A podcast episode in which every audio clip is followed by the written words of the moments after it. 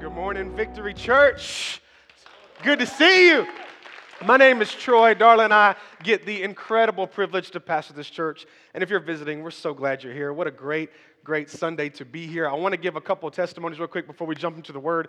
If you were here last week or you've been here for a few weeks, you have known that last week we took up what we call our Purpose Prevails offering. It's our end of the year offering. And here's our kind of vision behind that in case you're visiting. We know that, I understand it's Christmas and I understand it's one of the hardest seasons financially, but what an opportunity to show God that you are trusting Him in your life. And here's what we do with that offering. First of all, we praise God for what He did in 2018 and we walked through that, and then we proclaim and believe for what God's going to do in 2019. And so last week, everybody kind of gathered and prepared their offering, those who gave. And listen, we are going to keep it open online and different things. So at the end of the month, we've had a couple people say, hey, I get this check on this week. Do you mind if I turn it in that week? Go ahead, sure, we'll keep it up online, and you're able to turn it in until the end of the year. But we kind of wanted to have that moment last week where we kind of preached on it and then got ready to take it up. And so I set kind of a goal, per se, because we've said from day one that 100% of this offering would go to ministry. 100% of it would go to ministry. And so we've already been looking at events and things that we can do, outreach and evangelistic and so on. And so I kind of set a goal in my mind. I was like, man, if we could get 14,000, we could do a lot of these things and we could do them with excellence and so on. And the last time I counted, and Tim walked me through, this is where we were at right now from the giving, 17,200. Come on. God is good. And I want to read a testimony. We're already getting testimonies in from people that have already been blessed by this. And I want to read this testimony from Caesar. It says, I got an email this morning where I was offered a job as a studio assistant. This was this past week. It wasn't the position I was aiming for, but it's still very beneficial to me in so many ways. I thought about it, and I can see God's blessing all in it. And I love this. I don't think it is a coincidence. If you were here a couple weeks, you know what he meant by that, that it happens after giving to Purpose Prevails. And I just love that. I just love that days after, God is already blessing, already moving, already impacting people's lives. And there's more testimonies that I have that I'll share with you. But for those of you that gave, thank you. For those of you that are still preparing to give, thank you. We just believe 2019 is going to be a year of more, amen, that we're going to see more people give their life to Jesus, more people impacting this community. And it's because you are such a giving church that last week we gave 15 turkeys and hams, and the principal and the staff of this school delivered them this past week. I'll show you those pictures later in the month. And we were able to do that. We were able to bless the pitches today, and it's just all because of your generosity and your desire to give and worship God in your giving. And I just want to take a second and applaud you. Thank you. Thank you, church. Thank you for who you are. Thank you for what you do. Baby, hand me that water right there. Are you ready for the Word? If you got your Bibles, open up. Well, me and you, we'll just be together. Tina, we'll just be you.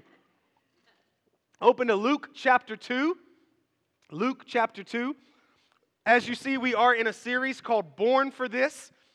And it's just kind of a short Christmas season series, because on December 30th, we'll launch a new series.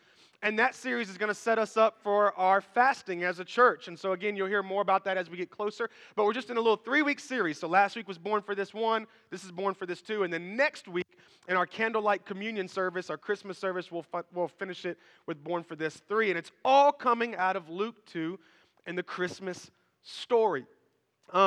During this time, during this season is normally when we begin to reflect on the birth of Jesus and the Virgin Mary and all these processes. And so we read last week verses 1 through 7, Luke 2, 1 through 7, that kind of set up Mary and Joseph traveling to Bethlehem and Mary having the baby and there not being room for her in the inn and all that stuff. And we're going to pick up today on verse 8. So if you're looking in your Bibles or if you want to follow above me on the screen or even online, Luke chapter 2, verse 8 says, that night, the night that Jesus was born, some shepherds were in the fields outside of the village, guarding their flocks of sheep.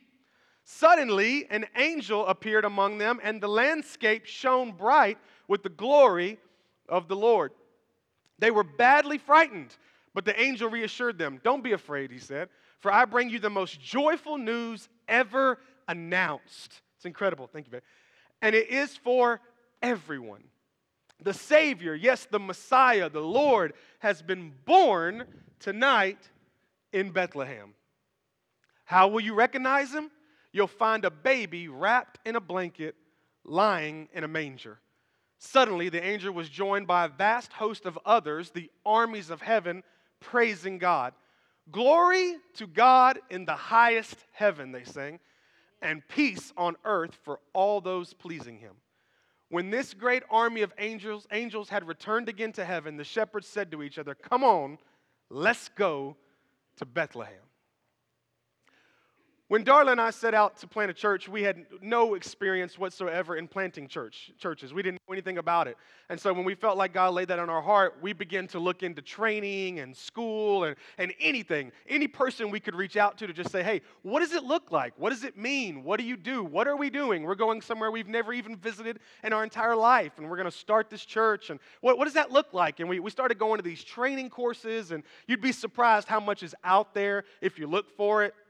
And as we went to so many things, there were certain things that tend to be in every one of the trainings, right? And one of them, example, was culture. They always were, build your culture, build your culture. Because when you start a church, we're creating our culture. So let me give you an example. You are already creating this church to be a giving church. That's the culture. So 10 years from now, when we're raising $11 million and doing stuff in this community that nobody ever dreamed of, we'll think back to this moment where we set the culture with 17,000. Don't even play with me on that. God will turn that 17 into 17 million in 10 years. Don't play. It's culture. Another thing they talk about is your worship experience, your Sunday service, making it the big thing. Because, let's be honest, we're all so busy, and before you blink, it's Sunday again, and Sunday has to be the thing, right? It has to be the thing. And one of the things that everybody kept talking about was marketing. Are y'all familiar with this term, marketing? I went to a class in high school called Marketing and Management, and I only went to it so that I could skip other classes, let's be honest. But it's not, depending on what you do for a living, the term might escape you. But I understood it. I understood in marketing to certain people, marketing your product. I understood that. And there were certain things they said about marketing. For example, they would talk about who you market to and how you got to look at your product, and you got to market to a specific person. And when you market, they would say things like, if KFC tried to start right now, it wouldn't succeed because we're all worried about kale and health and all that kind of stuff. You have to know when to market something, when. And so knowing that, I was studying Luke chapter 2, and I thought to myself, something's off. Walk with me. Do you think it's strange the way that God marketed the Messiah? Let me explain. The biggest moment in the world's history is about to happen. Jesus is about to be born. A virgin is about to give birth. First of all, pretty rare. Then, baby Jesus, the Son of God, is about to come into flesh. And the process, the pattern or the journey of salvation is about to begin. This is a big deal. And look how God chose to announce it. He went to some shepherds in a field at nighttime and spoke to them. And I thought to myself, God could have announced them in any way. He could have moved clouds together to form Jesus is here, right? He could have sent an angel to every individual door, knock, knock, knock. The son is here. My son is here. He could have announced it in any way. But he chose to announce it the way that he did. And so here was the question, and I wanted it in this form. Y'all ever do this on Instagram? Any of those that are in social media, you vote, you do a poll. Here was my poll. When it comes to the way that God marketed the Messiah, was it poor marketing or was it on purpose? What was it? Did God just, he didn't go to marketing class? He just poor marketing, or was it on purpose? Let's start. Number one, he went to some shepherds. Is that poor marketing, or was that on purpose? Verse 8 through 10 says this. That night, what does it say? Some shepherds were in the field outside of the village, guarding the flocks of sheep, and suddenly an angel appears among them, and the landscape shone bright for the glory of the Lord. Why choose them? There's a saying in the marketing world that marketing that appeals to everyone appeals to no one. I get it. I understand marketing to a specific group of people. Why market to the shepherds. What would have been the point for that? What was the reason behind that? I understand that in Old Testament time, shepherds were kind of revered. David was a shepherd. But in this time frame, shepherds are starting to become more of a lower class when it comes to what they do. For example, one theologian said they would have been grouped together, watch this, with tax collectors and poop sweepers. That's a good way to introduce yourself, isn't it? Hey, what small group you want to go to? I'd like to go to the poop sweepers, if I could. That's kind of where I like to fit in. These are not the kind of people you invite to your kid's birthday party. Nobody wanted to be, they weren't high on the cultural class. They were low. But yet God chose to invite them to Jesus' party. Why, God? Is it on purpose? Or did you just mix up the invitations, right? We've all been there. We've done that. I think we all understand that parties have a purpose, right? Every time we've ever planned a party, it has a purpose. And the purpose in the party dictates who you invite. Let me explain. In case you're going, I don't know if that's true, let me prove it to you. Anybody remember their 8-year-old birthday party? For some of you, it's harder than others. I understand. For some of you, it's been a long time. Your 8-year-old birthday party, when it came to who you were inviting, who did you invite? Friends. Why? Because what was the purpose of the party? Fun. Thank you. Me and you just be together. Friends. Because it's fun. All I want to do is have fun. Well, little Billy doesn't make a lot of money. I don't care. I don't care what kind of present they bring. I just want to have fun. So invite my friends, right? The purpose of the party is fun, so I invite my friends. I'm 8 years old. Let's break something, right? That's what we do. Your 12th grade graduation party. What's the purpose? Money is the purpose. So that's why you start inviting. You don't invite your friends because they're all broke like you. That's when you go to your mom and go, hey, remember your auntie on your third cousin on the dog side? Remember that person?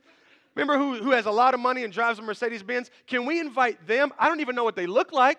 Never seen them, never spoke to them, but can we invite them to the party? Because one party's purpose was fun, so you invite your friends. This party's purpose was funds with a D. So you invite your family, right? I'm trying to get some money. The purpose of the party always dictates who you invite. You don't invite the pyromaniac to the 4th of July party. You don't do that. You don't want your house blown up. I believe God knew there was a purpose in this party, and so it dictated who he invited. I think he invited him on purpose. I'm going to show you why, okay? I know last week I was digging on the nativity scene, and if you were here, I had this one couple come to me after church. It was really embarrassing. They were like, hey, we actually collect nativity scenes. It's like, I'm going to learn to quit preaching stuff like that. I'm going to stick to my notes eventually. You know what I mean? Like, I was just kind of digging at it, and I was having fun, and I'm going to dig on it some more, okay? Just for a little bit, and I'll come back and make a full circle, and you'll be happy that you bought one. Don't worry. Okay, so, first of all, theologians say that by the time the kings or the magi got to Jesus, he would have been a toddler. They say that by the time the shepherd got to him, he would have been a baby. By the time the kings got to him, he'd have been a toddler. Your nativity scene looks completely different if instead of baby Jesus is in a diaper and he's got mud all on his face and food and Oreos on his mouth, and he's walking like this. It's totally different. He would have been a toddler. They also say that the Magi would have come with an entourage. And so there wouldn't have just been 3 of them. It would have been like hundreds of people. Imagine that. You ever had a party and somebody invites somebody, who you didn't invite? And a party of 10 goes to 100 and you don't know how we're going to feed all these people? Could you imagine that moment? Another theologian said this, when you study it, you find out that he believes that Jesus would have been born in more of a cave than this manger type area. I don't know what we call it. What? Barn. There we go. That's what I'm looking for. The barn type area. It would have been more like a cave. They said that there were no animals there. Right? So now this is just kind of destroying our whole nativity scene. Now you want to go home and throw it in the trash, right? It's like, why do I even have this? Might as well get the army men and some action figures and just set them up. Be like, the manger. But then I felt the Lord tell me something that I thought, okay, there's purpose again. And this is going to make you want to leave it up 365 days a year. Okay, you ready? Let me show you a picture of the average nativity scene. The average nativity scene. Okay, here it is. So sweet. Everybody go, oh, that's so cute. You look good on your dresser right by your couch in your living room. Here's the kings. If you set it up correctly, you put the kings on one side, you put the shepherds on the other side, right? So you got the kings on one side, you got the shepherds on the other. Now watch, here's what the Lord showed me. The kings would have represented the highest class. They are kings, they're mashah. They would have been the highest class in culture and finance, they'd have been the highest. Then you got the shepherds, the old poop swoopers over here, poop sweepers, right? They're over here. And you got the lowest. So on one side, you've got the highest, and on the other side, you've got the lowest. And when I looked at it, I felt the Lord tell me this. I was creating a scale of invitation. Watch. Put this up for me. The scale of invitation. In other words, wherever you see yourself on the scale, you're invited. If you see yourself as high, you got a lot of pride in yourself, or you got a lot of money, or whatever prestige, whatever it is, guess what? You're invited. If you see yourself down the lowest and you think you're a poop sweeper, right? Amen. Poop sweepers are anonymous is who we are. If this is who you are, guess what? You're invited. Because even in the cave, we got some poop that needs to be swept, right? So you're invited. No matter, if you find yourself more in the middle, maybe you're in the middle, guess what? You're invited. It doesn't matter where you put yourself on the scale, the message that God was getting across and the whole reason for the marketing of inviting the shepherds was this. Everyone is invited. This is an event for everyone. When you look up Luke chapter 2 in the Message Bible, the little paraphrase at the top that gives you the chapter says, event for everyone. Wow. For everyone. Well, you don't know what I've been through. Everyone. Well, you don't know what my family. Everyone. Well, you don't know what I did. Everyone. You don't know what I'm going to do. Everyone. The event is for everyone. Every white person, every black person. Every Latino person, every Hispanic person, every Asian person, every poor person, every rich person, every tall person, every short person, whoever you are, you're invited. It wasn't a private party. It was whoever you are. God was saying, I'm sending my son for you. Because watch this. If it's just shepherds, kings don't come. If it's just kings, the shepherd doesn't come. God said, I've got to prepare an environment where no matter who you are, when you walk in, you understand you are invited. The birth of Jesus, I love the way Paul said it in Romans chapter 1, verse 16. It's so beautiful. He said, for I am not ashamed of the good news about Christ. Here's what he was saying. I'm not ashamed of the birth of baby Jesus. I'm not ashamed of the nativity story. I'm not even ashamed of the little toys you put by your couch that aren't quite accurate.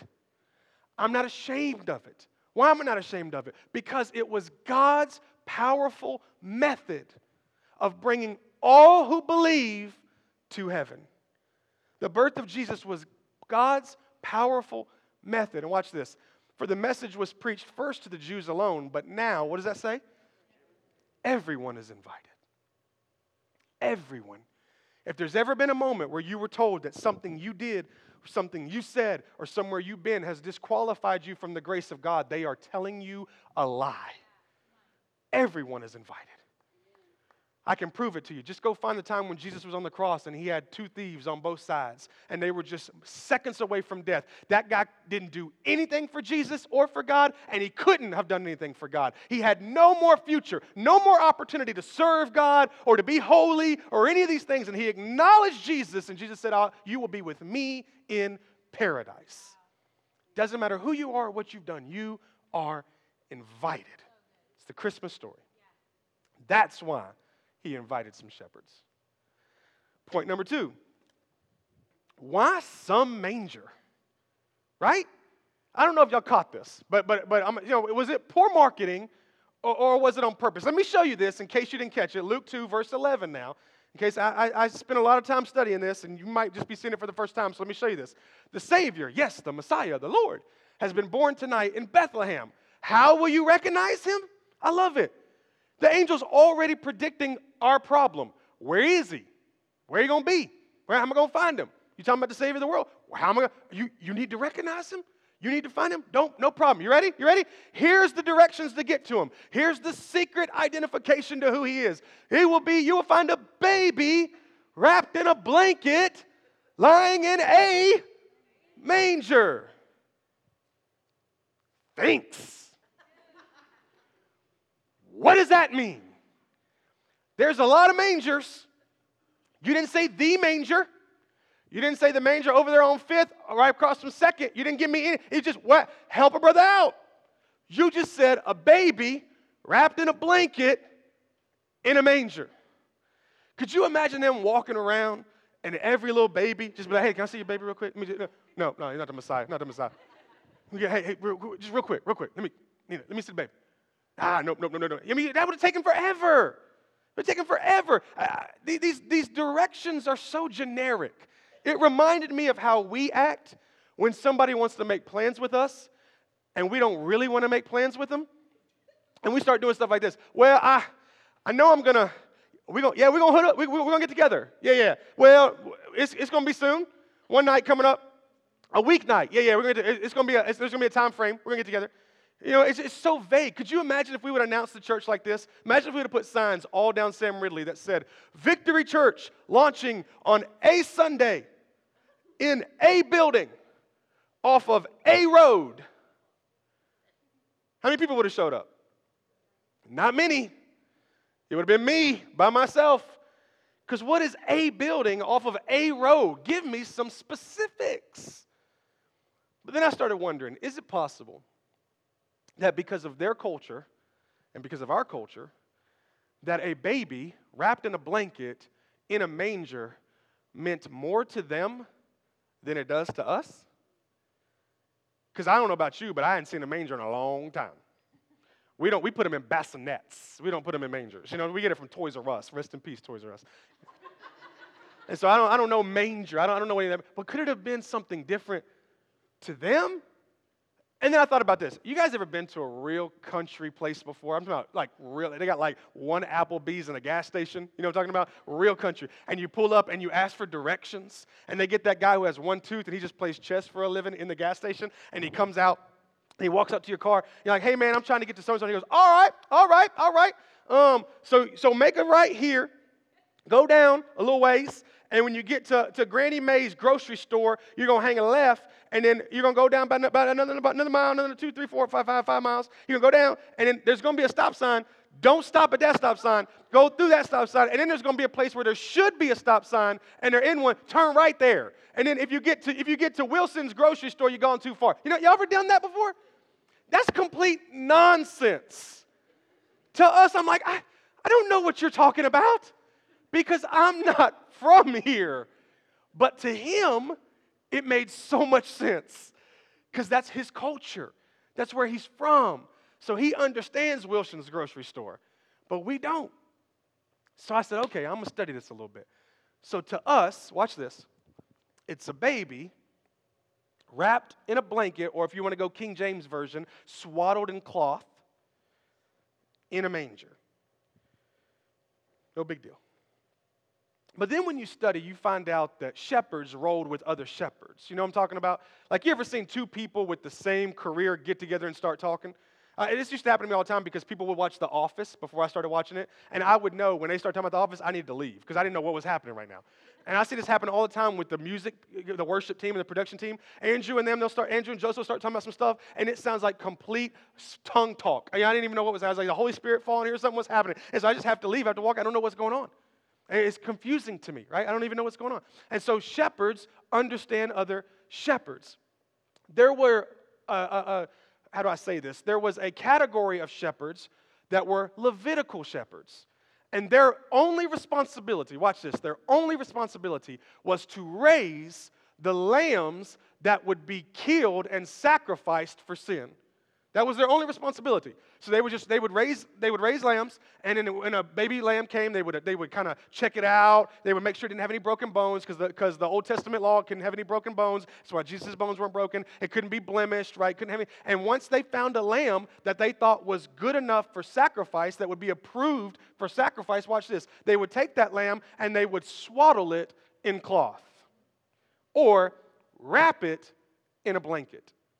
And then to be able to keep it, safe until someone came to purchase it, they would set it in a what? Manger.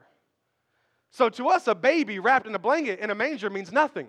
But to them, it meant a lot because they knew that Levitical shepherds would take that lamb and they would wrap it in a blanket and they would set it in a manger. It made so much sense to them. But how does that tell them where to go?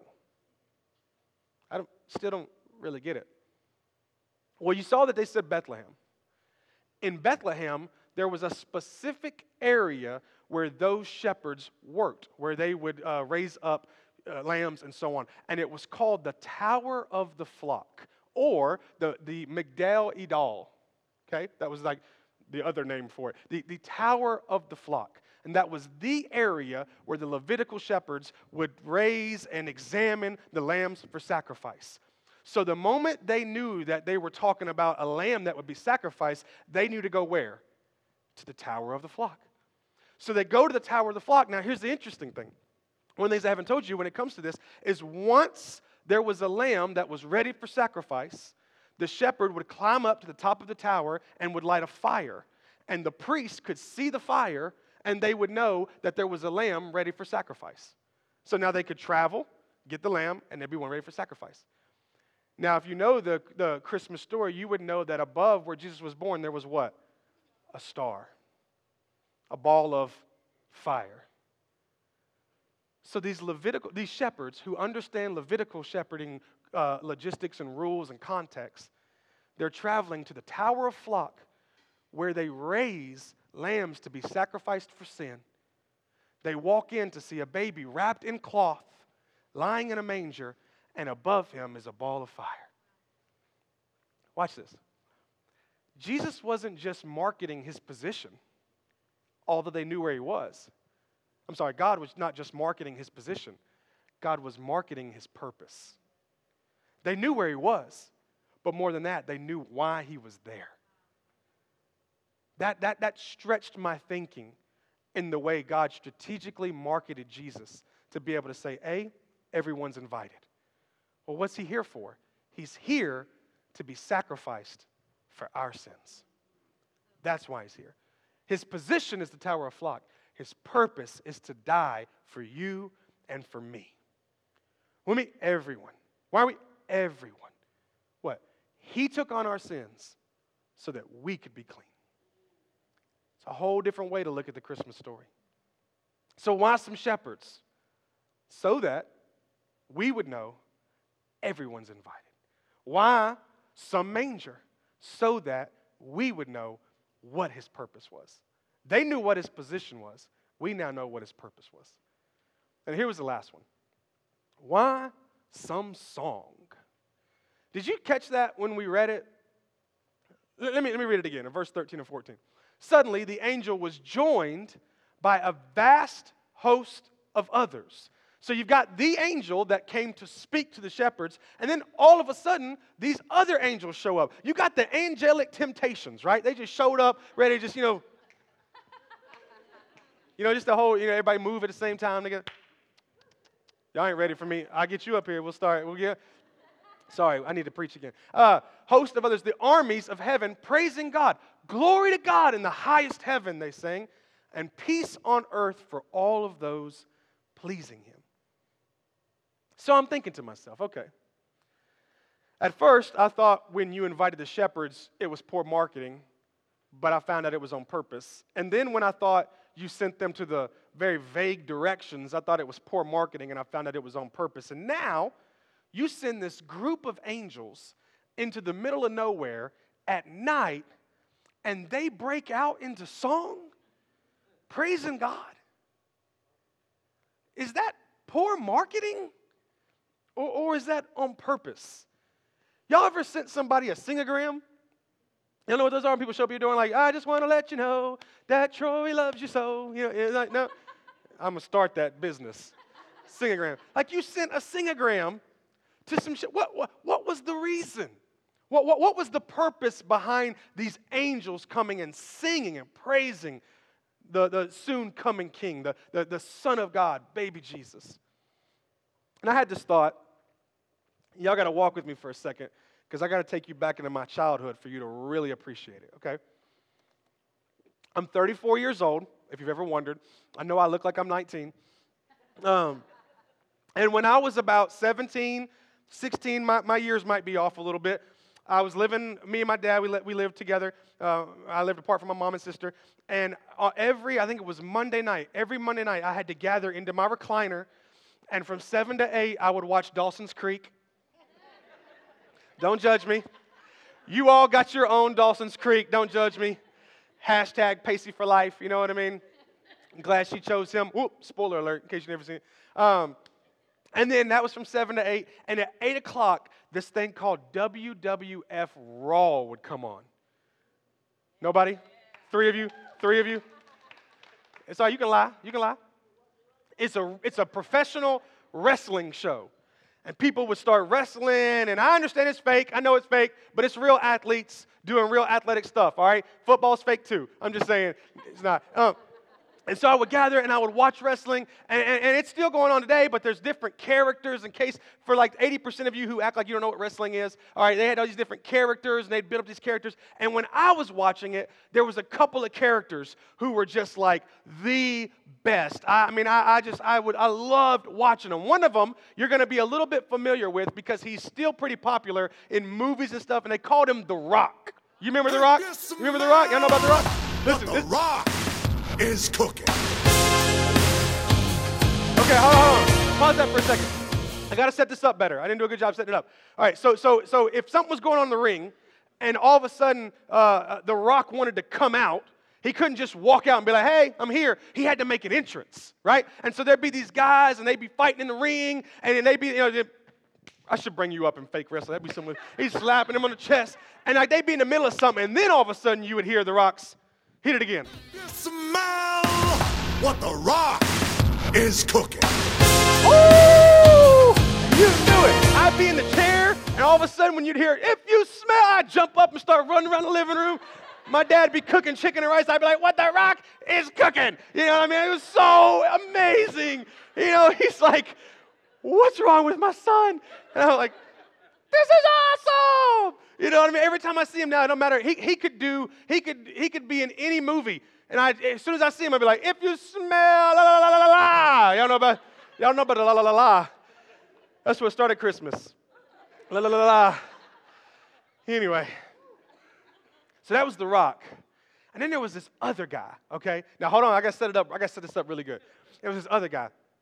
And he was just as popular, and they had this thing going where they would always kind of fight each other, and whenever they were fighting each other, stuff would sell out. He was awesome. He was a little bit different than The Rock. You would call him like a redneck. He was kind of redneck, and I don't know if I can say this in church. I won't say this in church. And so, but whenever he got ready to come out, this is what you would hear. Play it real quick.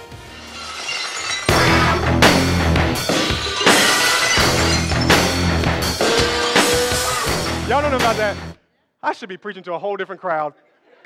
Yeah, I'm having way too much fun. Y'all are like, when are we going to go eat? This guy's name was Stone Cold Steve Austin. All right, Oh! All of a sudden, y'all in here. Pastor Brian, there are people in church today. My bad. But y'all don't know the intro music? Let's do it again. So, hold on, let me set you up.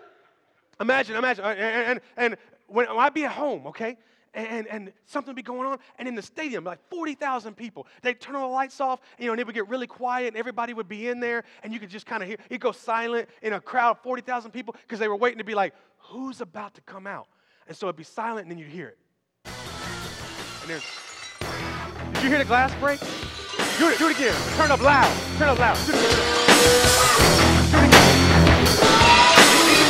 Play it again. Y'all better get ready. Watch the glass break. And he come down. He'd be throwing stuff like this. Him and The Rock would get in the ring. They'd be fighting. And it was just, I went from Pacey and Dawson to The Rock and Stone Cold Steve Austin. And life was amazing. It was amazing. It was so cool how wrestling had like these intro videos and these intro songs, and nobody ever just came out. It was never like in the middle of something, they'd be like, hey, and like all of a sudden all the lights and cameras have to say, hey, it's me, I'm Dwayne Johnson, I'm over here. It was always this intro scene and this video. So I was like, man, what if Jesus was a wrestler? You know what I mean? What if The Rock and Stone Cold are in the ring and they're fighting and then Jesus comes down, he's floating, you know, just, I can't do it. He's like, you got the Michael Jackson, he's just coming down, like he's got bread in one hand. You know what I mean? He's always, could you imagine? So I got with Brian, and I told y'all a couple weeks ago, Brian does voiceovers and stuff for a living. And I said, hey man, wouldn't it be cool if Jesus had a wrestling intro? And he said, say no more. And I've got you an early Christmas present. Are you ready for this? Let's hear this.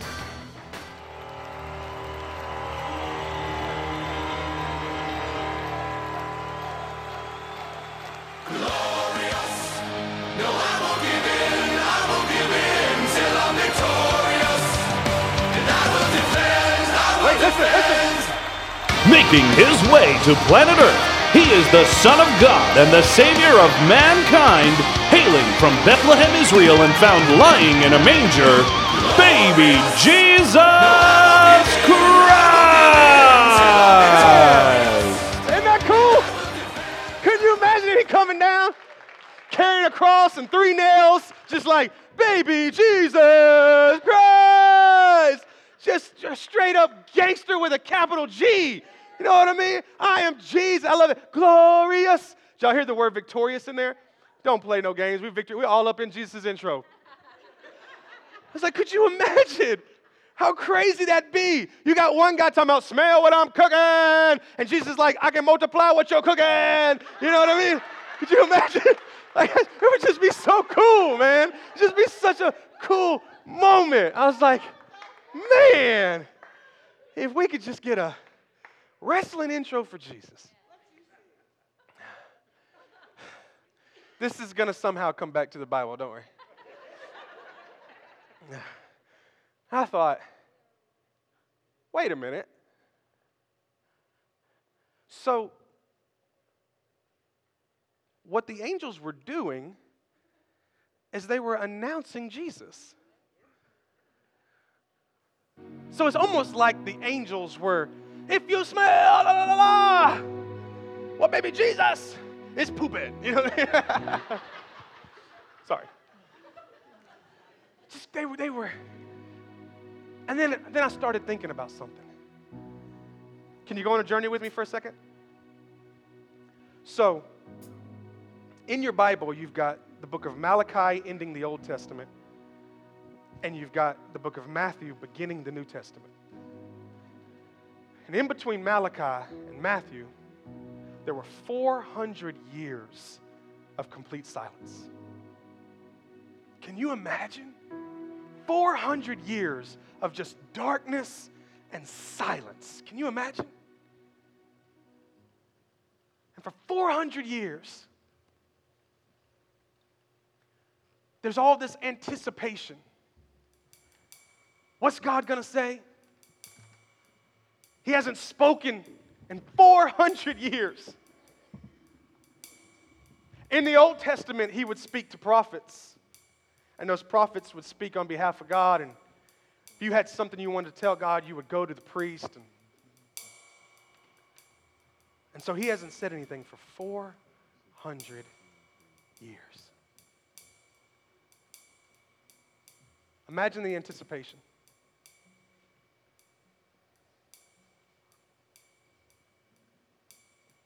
Imagine them sitting there wondering, when is God going to speak again? You ever been there? Seems like God's been silent for a long time. When is God going to speak again? And then I start to think on it. You've got all these people, just like us, in anticipation. Waiting on God to speak. And then it all started to click in my mind, and I started to realize what was going on. The angels coming to sing. It wasn't poor marketing. It was on purpose. They were coming. There was a reason they were there. These people have waited for 400 years to hear something from God. And now all of a sudden, God is announcing the birth of Jesus. And it's when I realized this. You ready? This is what I realized. In all of this process, in all of this moment, wondering if it was poor marketing, wondering if it was on purpose. Why do you send angels to a field, to a bunch of shepherds? Why did you do this? What was the reason? And I'm processing what I used to watch on WWF and the way people would be introed and the way people would enter. And all of a sudden it came to my mind on purpose. The angels, are you listening to me? The angels was the way of God introing Jesus. Do you get it? What a moment. So I'm trying to put myself in the moment. Get ready, watch this. You're the shepherd. You're in the field. All of a sudden, some angels show up, and you're anticipating what they're about to do. It's silent, and they intro Jesus.